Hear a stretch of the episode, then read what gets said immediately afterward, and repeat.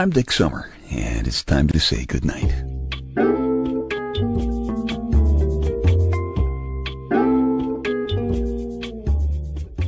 This is a quiet place to rest your head, a safe place to hide a hurting heart, a gentle place to fall. We just call this place goodnight. Once again, I am sitting here in my big, comfortable black leather papa chair in my new living room, and I'm still trying to figure some things out. Important things, like, hey, who let the dogs out? Where's the beef? How could I get to Sesame Street? And why doesn't Dora just use Google Maps? And of course, why do all the flavors of Froot Loops taste exactly the same?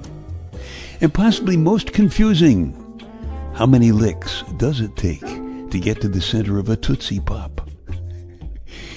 Trying to figure out stuff like that often leads to other thoughts too. For example, I've come to realize that any BS that you may come up with to help your chances for sexual success could be called foreploy. Foreploy, yeah. Vandalism that is spray painted very high might be called giraffiti. How about a guy who is all talk and no action? I think he could be said to suffer from glibido. Yeah, glibido. All talk and no action. As you can probably tell, I may have had way too much time on my hands lately, but some of these stray thoughts simply won't go away. Like, why are delicate eggs packaged in a flimsy carton, but sturdy batteries are packed in plastic that is tough as nails? And if they call an orange an orange, why don't they call a lemon a yellow? And why is abbreviated such a long word? And maybe most important of all, why have I had so much free time lately? I think I can trust you. So I will tell you why I have had so much time on my hands in a little while.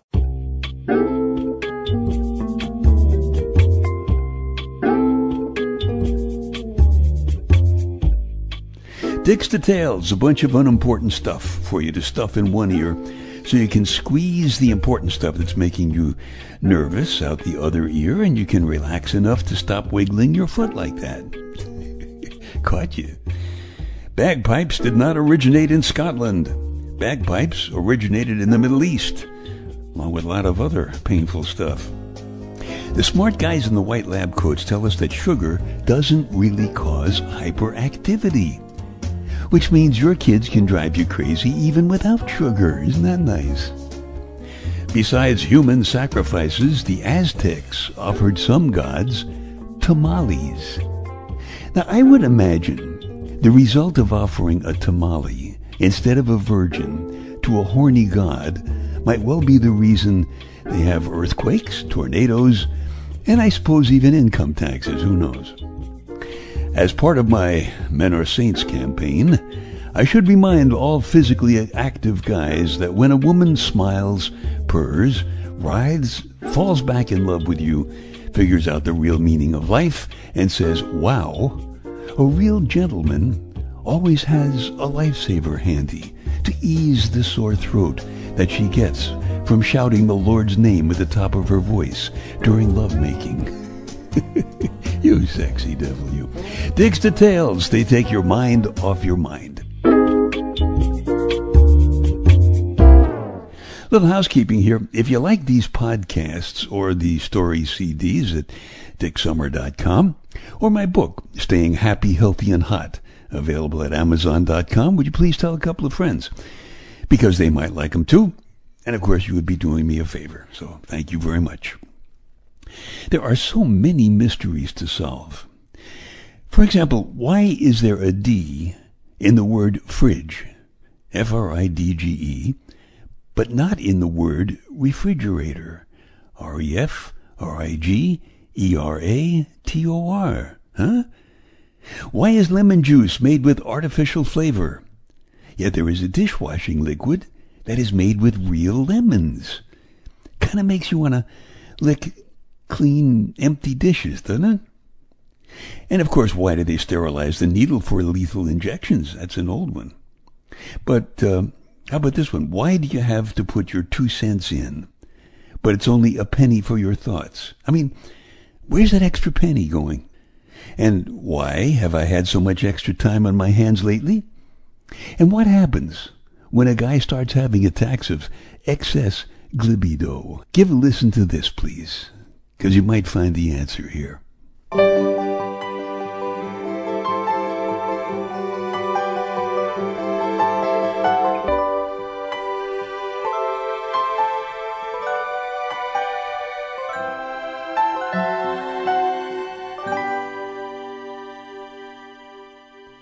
You married Mr. Smalltalk, nice, hard-working guy who sprays his car with air freshener and hangs his trousers up carefully before he makes love. His conversations are full of how's the weather and sports scores, kind of stuff that mostly fills empty spaces with sounds. He even asked you to marry him in small talk. He said, we could get married if you like. You were in your late 20s and very tired of the dating game, and you couldn't think of any particular reason to say no, so you said yes. Well, predictably, your marriage is like most of your conversations. Small talk casual. It's not bad, just sort of distant, and that's okay because you like your space and he's even got some money. You're a bright woman. You run your own business and you ride your quarter horse in shows. You love the challenge of both. You set your own schedule so you take time each day for a ride. The exercise feels good, and so does the teamwork that you and your horse are teaching each other. After your ride, you usually stop at a neighborhood diner for lunch and a few laughs with the other regulars. One of them is a flight instructor at the small airport down the road. You first noticed him because he was obviously trying not to notice you. He didn't stare. He just couldn't seem to stop his eyes from flicking your way. It surprised you because your everyday riding outfit is a pair of worn stretchy jeans and an old long-sleeved blue turtleneck sweater under a plaid flannel shirt with a green down vest. You get muddy and sweaty when you ride, and your hair gets scrunched down inside your helmet. It's not exactly sexy. His opening line was, Hi, this place is pretty crowded today. Do you mind if I share your table? He's a very ordinary looking guy. Average height, worn brown leather jacket, couple of gray streaks and curly brown hair. Ray-Ban sunglasses, t-shirt, jeans, and scuffy sneakers. He said, I noticed that you dressed for horseback riding. I had a horse. Most people don't understand how delicate they are for such big, powerful creatures. He spoke quietly and easily about how often horses die from things like a broken heart. He had the kind of deep, gravelly voice that would make you feel safe and comfortable if it were coming out of the PA system in an airliner in bad weather.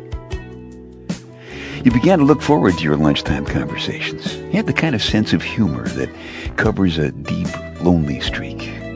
Like a wound that is healed but still hurts. He's shy. He only talks about things that are important to him. Small talk is simply not his style.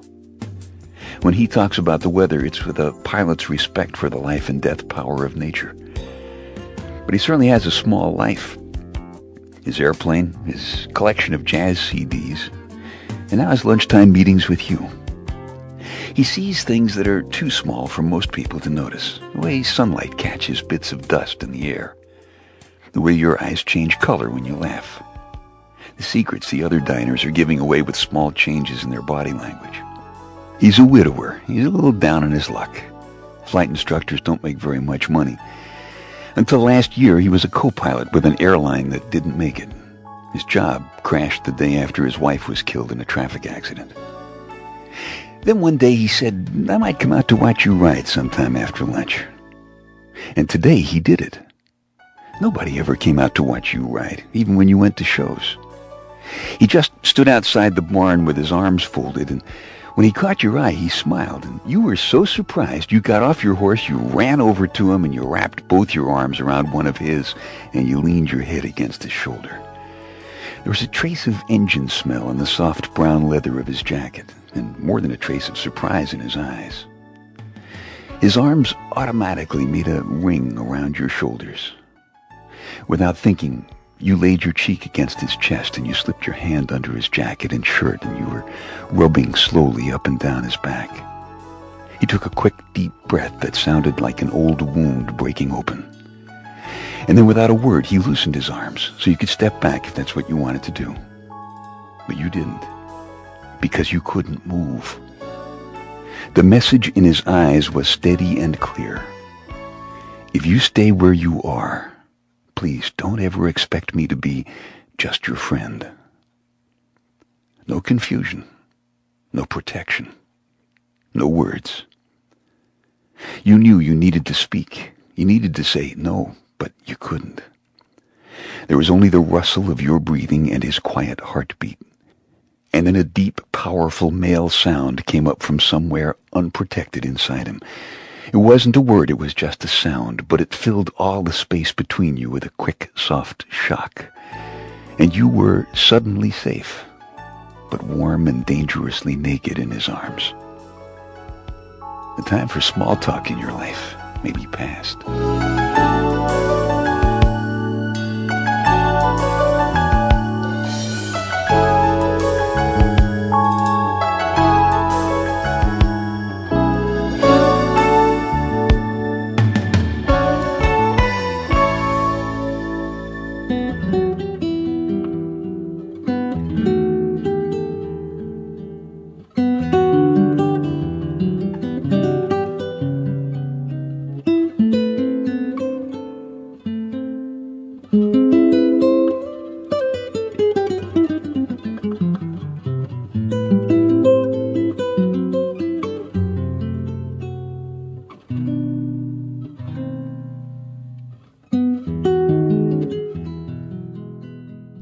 That story quite a while ago, when my Lady Wonder Wench was riding her horse every day. And I knew that one of the young guys at the airport where I kept my small plane was smiling at her a little more than he really had to to be polite.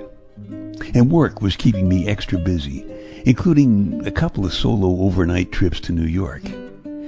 Now, I knew I didn't really need to worry, because I, I totally trust my lady. But you know, I've also noted that young guys often lurk. So I guess I did worry. A little.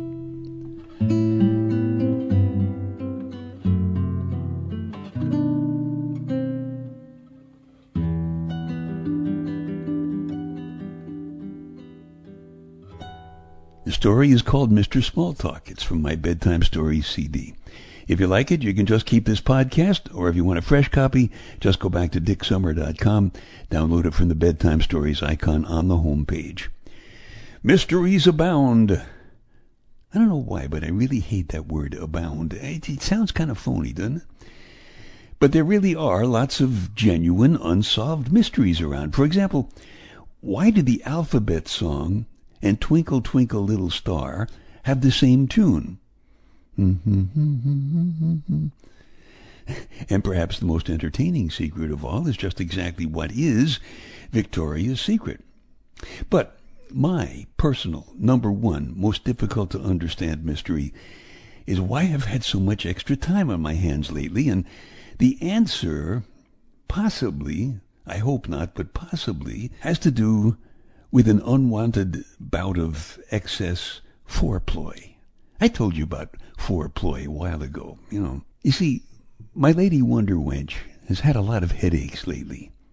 And that has got me worried that she might be suffering from a kind of a nasty attack of my glibido. Okay,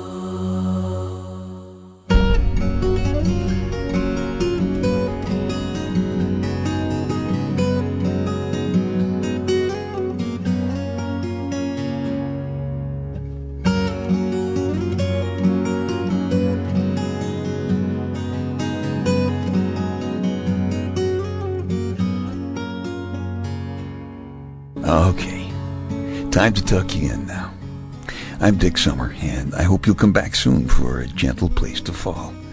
Quiet place to rest your head. Safe place to hide a hurting heart. Nice and easy now. Couple of deep breaths, come on. There you go. Just one more. That's better. All the way to sleep all the way to sleep. Good night.